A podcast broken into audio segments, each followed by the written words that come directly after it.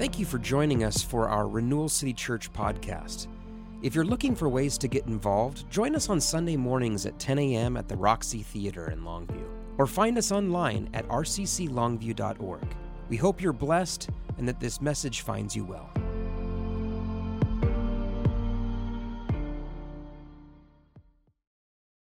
So we're moving back to the book of John today. We're going to finish chapter 6. If you want to get your Bibles out and, and turn there, we'll do some reading together. Uh, last time we left off, uh, Jesus is preaching to these crowds. This is the same crowd that he had fed a day earlier in the feeding of the 5,000. And uh, after feeding them, he had crossed the sea, did that walking on the water trick.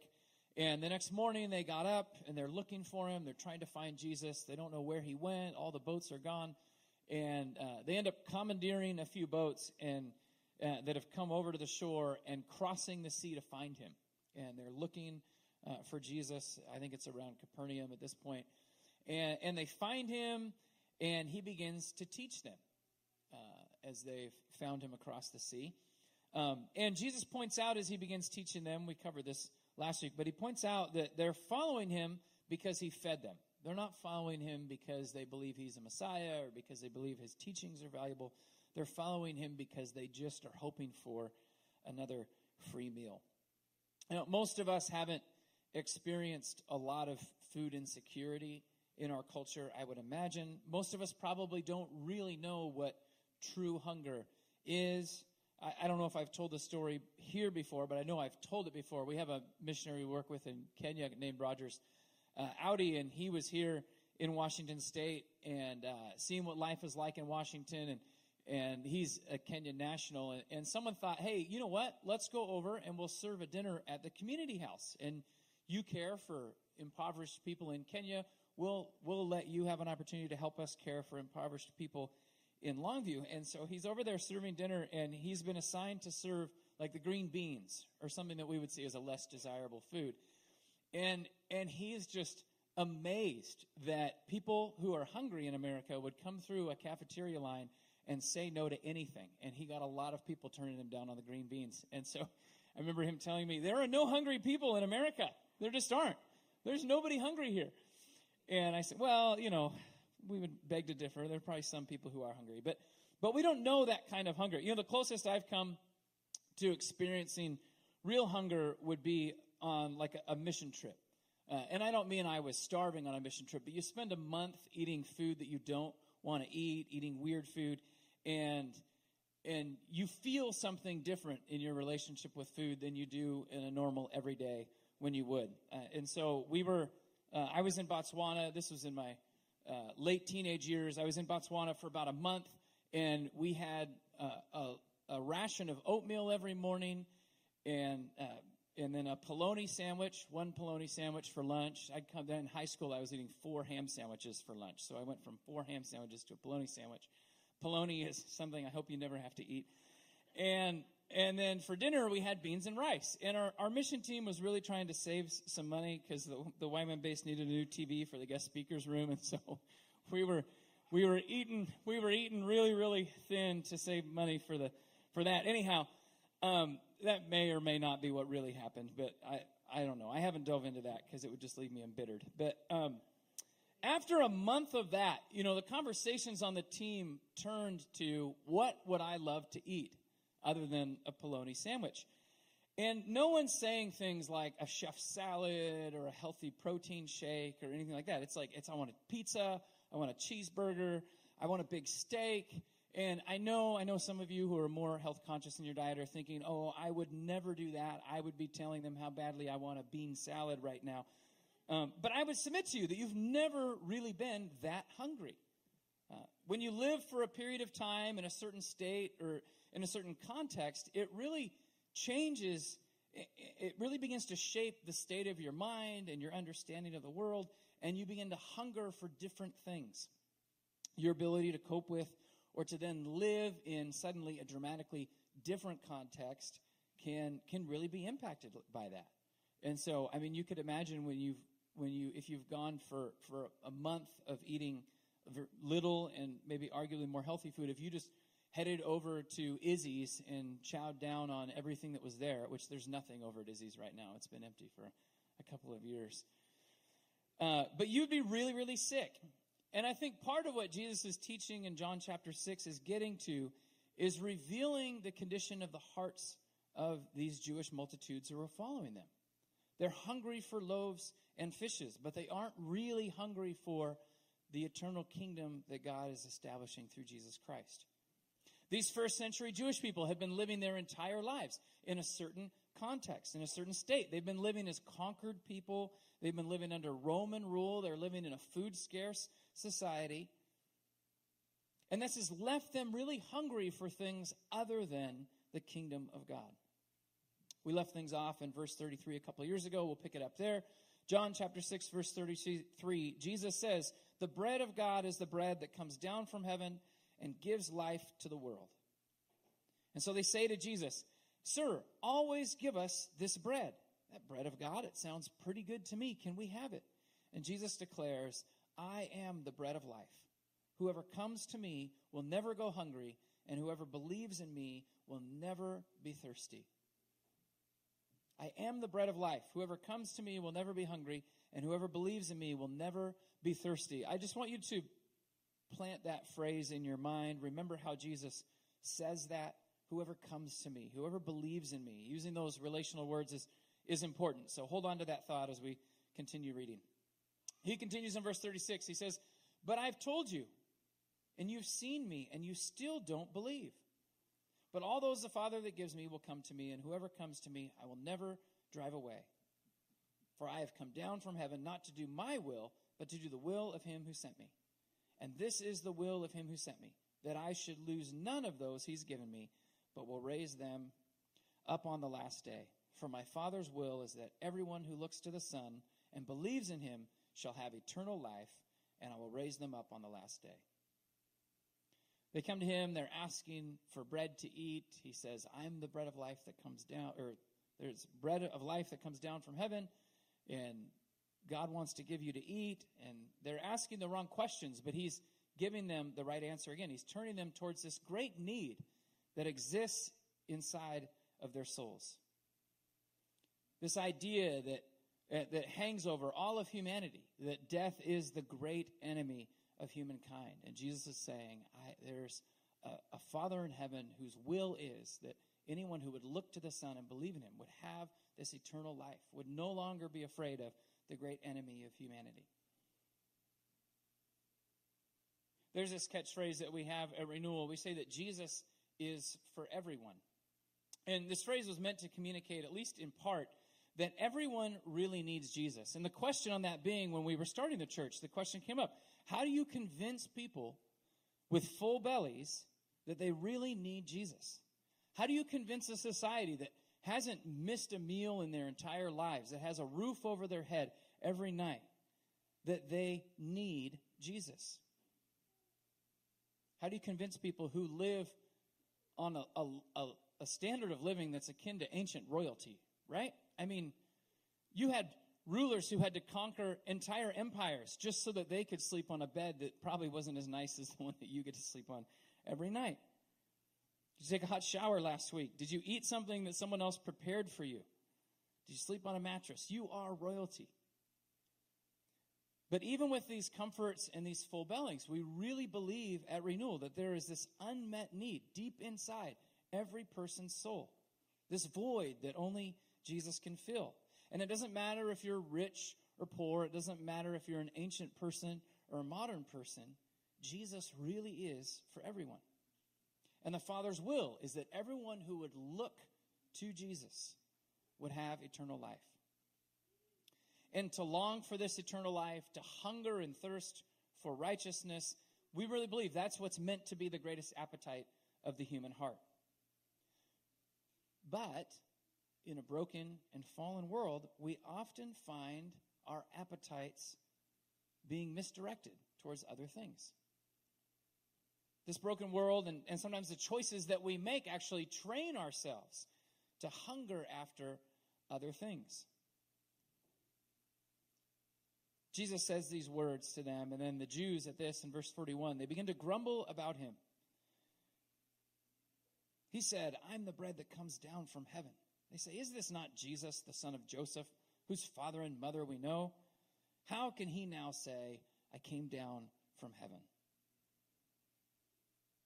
The crowd says, Give us some bread to eat. Jesus says, You need eternal life. The crowd says, How dare he say this? These kinds of things. Who does this guy think he is? They're, they're grumbling tummies and they, eh, eh, they have this sneaking suspicion oh, I don't think we're going to actually get fed today. There's going to be no loaves and fishes today. And their perspective on Jesus, the man that they crossed the sea to find, is really soured by this. He isn't meeting their expectations. So they're souring on him very, very fast. Now, I do think that it's it's probably offensively presumptuous to hand a hungry person something like a Christian tract, right? That doesn't seem right. Yet at the same time, if that's offensively presumptuous, it's really tragically foolish to reject the message of God simply because it doesn't come in the preferred packaging that you desire. You know, people who will say things like, well, I like it when Christians feed me, but I wish they'd just cool it with the whole Jesus stuff. It's like, this is our life. This is the truth. This is the thing of value that we feel we really have to share with the world. It's a shame when people will reject truth just because it's not what you're hoping for. Jesus says, Stop grumbling amongst yourselves. No one can come to me unless the Father who sent me draws them, and I will raise them up on the last day. It's written in the prophets, they will be taught by God. This passage of scripture is, is one of those things that I thought, man, how am I going to talk about this when we get there? Because talks about no one coming unless the Father draws them, and that feels like we're starting to wade into the weeds of predestined salvation versus free will, and and you know, Christians haven't been able to agree on that for a couple thousand years. I don't want to talk about things that Christians haven't been able to agree on for a couple thousand years. And so uh, Jesus' word saved me. It saved me. Because he says, on the heels of that, no one can come to me unless the Father who sent me draws them. I'll raise them up on the last day. He says, it's written in the prophets, they'll be taught by God. And one of the things that I'm learning to do when I read the New Testament now is pay attention when it quotes the Old Testament and stop. Full stop. And fully stopping can be a bit of a frustrating venture in the book of John. You have all these lengthy passages and lots of dialogue. It's particularly difficult to follow along with when someone's reading it during a teaching time at church. And I think to myself, I don't have time to stop and get into this, but you really should. Because you're possibly wasting your time if you just gloss over these moments when Jesus quotes the Old Testament. He's referencing this passage from the book of Isaiah to a group of people to give them context for their words. They're really struggling to understand what Jesus is saying in this lengthy dialogue. And the, the reference he gives them is the book of Isaiah. And if we're struggling to really understand what he's meaning to say, maybe we should take a clue from this context he's trying to give. So, this line's from the 54th chapter of Isaiah. The latter portion of the book of Isaiah contains prophecies that came to the people of God decades after they've been living in exile. And these prophecies were meant to speak to a hopeless and conquered people about the redemption and the triumph and the return to the purposes of God for them. The word of the Lord is coming to people who are in captivity and is proclaiming that there's going to be freedom and restoration to the land that God had promised them and a whole new reality for them. And before we jump into chapter 54, you should know that it immediately follows chapter number 53. Imagine that. Isaiah 53 is a pretty famous passage of scripture that describes God's suffering servant. The hero who's going to come and bear the sins of all the people and make himself a sin offering. The one who's going to make the many righteous through his suffering. And then, through his work, in chapter 54, keep in mind that when this was originally written on the parchment, there was no chapter 53 then chapter 54. We just have a profile painting of a suffering servant of God who's going to usher in a new reality through this sin offering he's going to make of himself. And in 54, we have a description of this new reality of God's redemptive restoration of the people. 54, the Lord speaks a word of encouragement to the people. Forget your sufferings. Forget your shame. Forget your guilt. Through this work of this suffering servant, God is ushering in a brand new reality. The, the scripture, the chapter uses uh, uh, uh, an image of a barren woman that symbolizes Israel in captivity. And this barren woman is going to be given children and descendants and, and, who are going to possess all of the nations. And, and the Creator God is going to be her husband and a redeemer, and he's going to call her back to herself. Although for a period of time she was exiled, for a period of time she was sent away, he disciplined her. That time is over now. And through this work of this suffering servant, she's going to come back to him. He's going to be her, her husband, he's going to protect her. No weapon formed against her is going to prosper. And God is going to give her children, and then God is going to teach her children himself. God is going to raise her children himself. I'm, uh, I have two teenagers and, and a 10 year old who's going on about 15. And, and I think, man, wouldn't that be great if God would just raise these, teach these kids for me himself?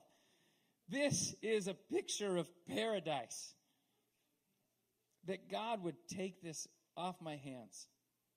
And I really think what God is trying to accomplish through these prophetic claims in the scriptures is he's attempting to whet his people's appetite for the true food of what he's going to do one day.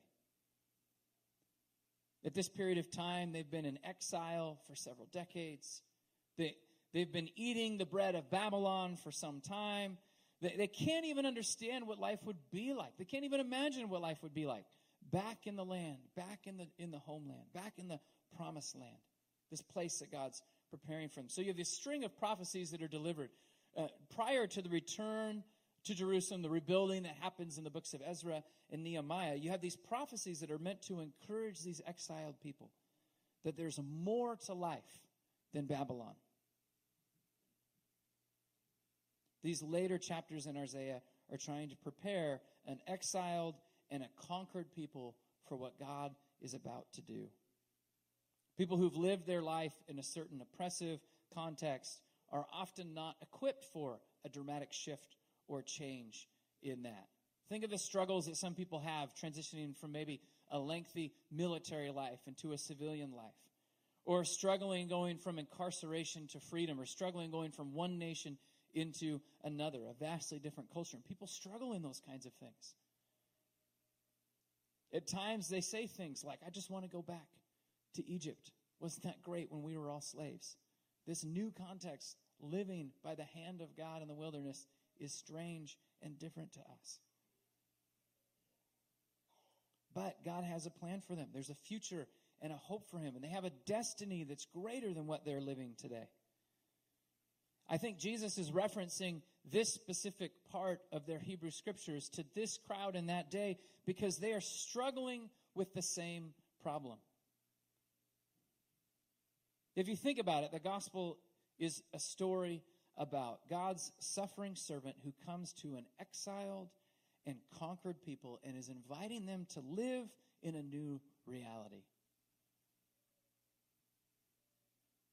And all of humanity is bound together, being exiled from the garden, the place where humanity dwelled with God, in fellowship with God. And all of humanity is bound together by this experience of living in a dark and oppressive and broken world. And all of our appetites have been shaped by that. And the question is when the new reality is really presented to us, are we really going to hunger for it? Or are we going to hunger for different things? Jesus continues saying to the crowd in verse 47, he says, Very truly, I tell you, the one who believes has eternal life. I am the bread of life. Your ancestors ate the manna in the wilderness, and yet they died. Again, the people who are coming to Jesus are looking for a meal ticket. And the reality is, you can eat well every day of your life, you're still going to die one day. There's still this great enemy, death, who is lurking over humanity ready to win at some point. Jesus says, But here is the bread that comes down from heaven, which anyone could eat and not die. I am the living bread that came down from heaven. Whoever eats this bread will live forever. And this bread is my flesh, which I will give for the life of the world. Remember, you're supposed to, to keep in mind what Jesus was saying earlier, where he's, he's talking about uh, believing and coming to him. And then now the language is different, right? Now he's talking about eating his flesh. Uh, this is not relational language. And it's not cannibalistic language either, though. I want you to settle down just a little bit for that. It's sacrificial language. Understanding this again in context makes more sense, and, and we'll get there. The, the Jews hear him say this, though, and they begin to argue amongst themselves sharply. How can this man give us his flesh to eat? This sounds very offensive to them. And Jesus says to them, Very truly I tell you, unless you eat the flesh of the Son of Man and drink his blood, you have no life in you. Whoever eats my flesh and drinks my blood has eternal life, and I will raise them up on the last day.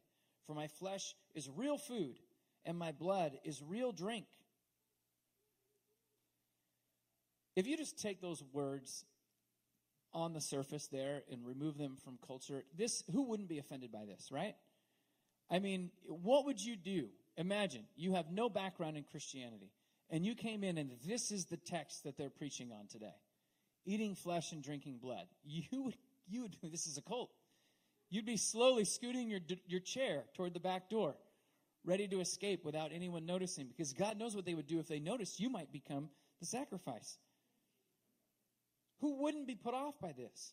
But remember the context that Jesus is talking about. Remember that he turned our attention to the prophet Isaiah. He reminded us of this suffering servant who was going to be a sacrifice. And, and those of us with a good first century education in the Hebrew scriptures are, are meant to be connecting the dots here. We're meant to be seeing connections here. Oh, okay. He's not just the prophet to feed us, to bring us bread every day. There's a connection between him and this suffering servant. And now he's talking about eating flesh. And that might sound really strange to us, but these people were used to a sacrificial meal. Their religious customs meant they would bring the animal sacrifices to the temple for the priests to offer, and then they don't just offer the animal and throw it away. No, this is a food scarce society. So you offer the sacrifice, and then you share the animal as a meal. A sacrificial meal is a part of the sacrificial system. And the priest gets their part, the family gets their part, everyone sits down together and they share a meal together. Jesus is, is speaking to these people about this. And he's saying to these people who are used to eating sacrificial meals where the offerings that they bring become the meal that's shared with the priest, I, I, don't think he's talking about cannibalism. He's talking about salvation. And he's saying to them, to these people who are, are conquered and exiled, he's saying to them, connect the dots and see what I'm doing right now. See this new reality that God is ushering in. I am the one who was promised. I'm the one who's going to suffer, according to Isaiah 53 and I'm going to offer up my own life, my own body as a sacrifice for the people. And I'm going to usher in the new reality of Isaiah 54, where God marries his people and defends them forever, raises their children. He says, Whoever eats my flesh and drinks my blood remains in me, and I in them. Thank goodness, a return to relational language. And I don't know exactly why he makes it so hard for them to understand. But I do wonder when I ask the question, why did he turn and start? Is he intentionally trying to sound cannibalistic here? I do think when I ask that question, I wonder if they were asking the same question then. Or if they had enough cultural understanding that they didn't even ask it. And so here I am 2,000 years ago demanding that the Bible answer questions that nobody in that day would have ever even asked. What a silly thing. What a silly thing for me to do. Anyhow, he really switches gears back to relational language now. He says, Just as the living Father sent me, and I live because of the Father, so the one who feeds on me will live because of me. This is the bread that came down from the world. Your ancestors ate manna and died, but whoever feeds on this bread will live forever. He said all this while he was teaching in the synagogue in Capernaum. He says, This is the new reality, where those who share in the body and the blood of Christ need not fear death. This is the story told in the scroll of Isaiah, and this is the story told throughout the scriptures, and this is the story that we embrace as true here today. That sin and death entered the world through one man's disobedience, but that eternal life has come into our world through one man's sacrificial obedience. We really believe that God is the redeemer of his people, that he's giving himself to us like a groom gives himself to the bride, and that he promises to forgive us, no longer counting our sins against us, and He's going to raise us and He's going to teach our children. Jesus said to them earlier, Don't work for food that perishes, but work for the bread that, that uh, sorry, don't work for food that perishes. Don't work for bread that leaves you hungry tomorrow, but come and eat the true bread that comes down from heaven and gives life to the world. We can see the crowd really struggling with that reality. Uh, they just wanted a free lunch. They're not so sure about eternal life.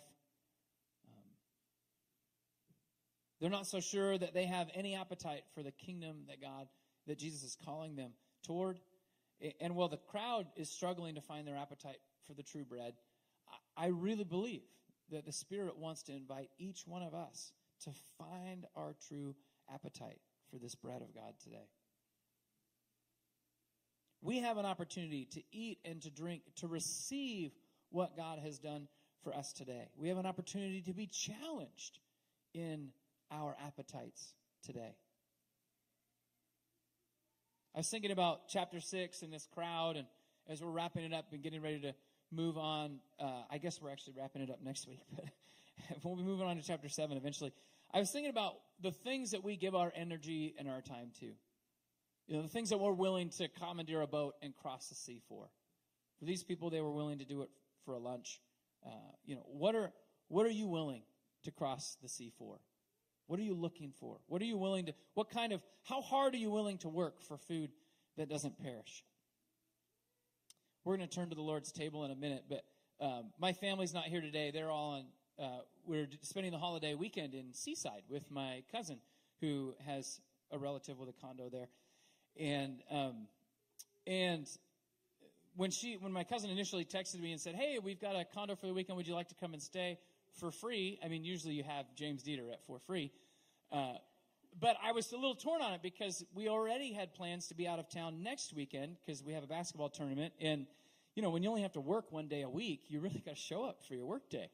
And so, um, so I, I thought, well, no, we'd really love to still go, and I'll just I'll just get up and drive back from the beach. That's no big deal.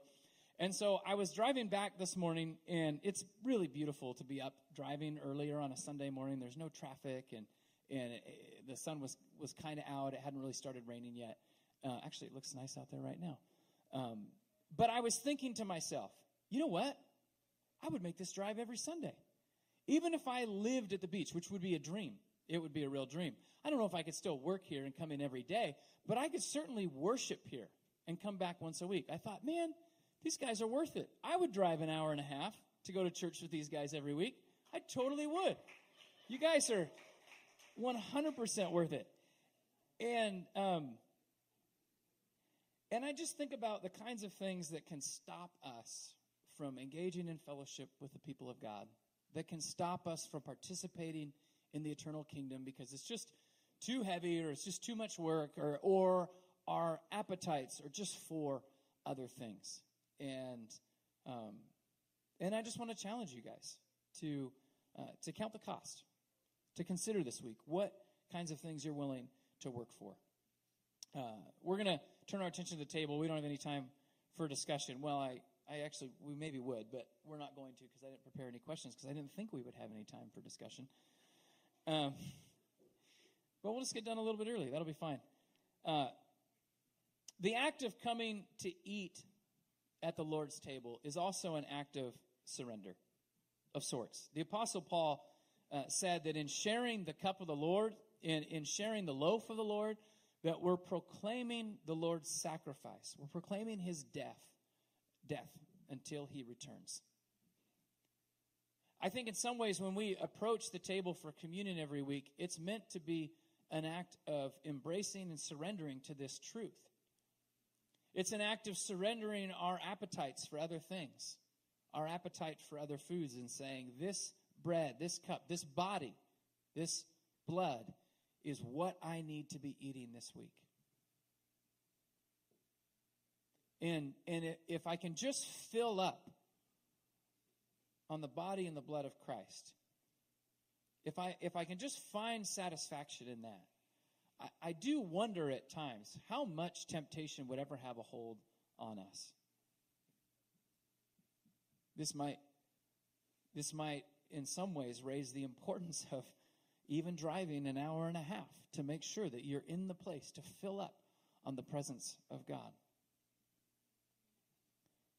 There's a lot of conversations in, in church circles and pastors that I meet with and talk with. We're all talking about what does the future of the church look like? And especially when the pandemic first hit, people just went all in on the uh, digital experience, right? Um, and you began to see it. And some of you saw it. And some of you saw it in, in people that you know and love, where, where people began to say, you know what? Actually, staying home and watching a YouTube channel in my pajamas, uh, the music's better, the preaching's better, the company's better, the chairs are better. Why would I ever change this? Why would I ever gather with people again? And some people went that route. And although for a time it was necessary to, to have space and distancing and all of that, there's something that can only be gathered when you really begin to live life together. And I really believe the beginning point of living life together is at least worshiping together, starting with that.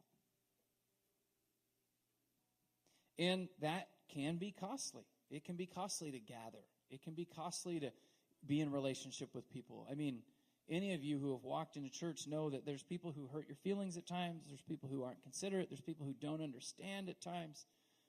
There's difficulties in walking together.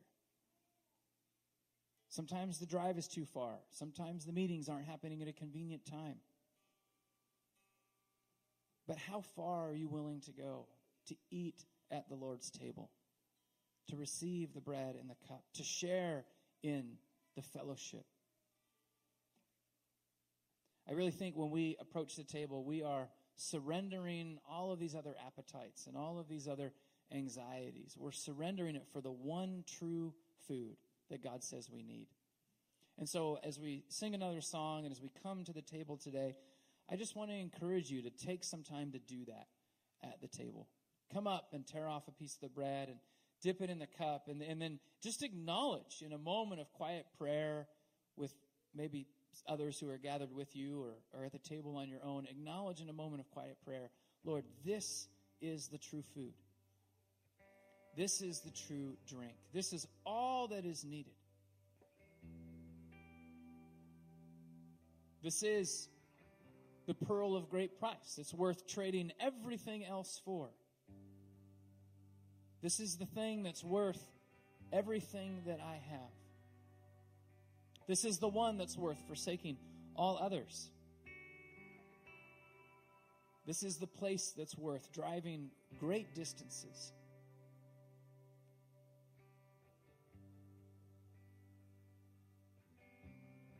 Lord, we just we just confess that our perspective has been shaped by years of exile, by years of oppression. Our imagination has been caged by years of sin. We just need to be set free today. And so we thank you that you have set a table for us that is prepared with the finest of foods, the best of drink. And we thank you that you have promised that those who would come and eat from this table will have eternal life.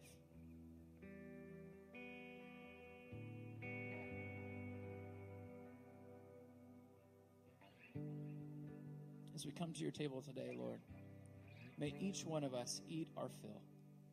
May each one of us find satisfaction and contentment in the food you've prepared for us. May each one of us be restored and redeemed by you, brought back into fellowship with you, to live in the kingdom we were created to live in. We just thank you. We humbly and gratefully receive your body and your blood today. In Jesus' name, amen.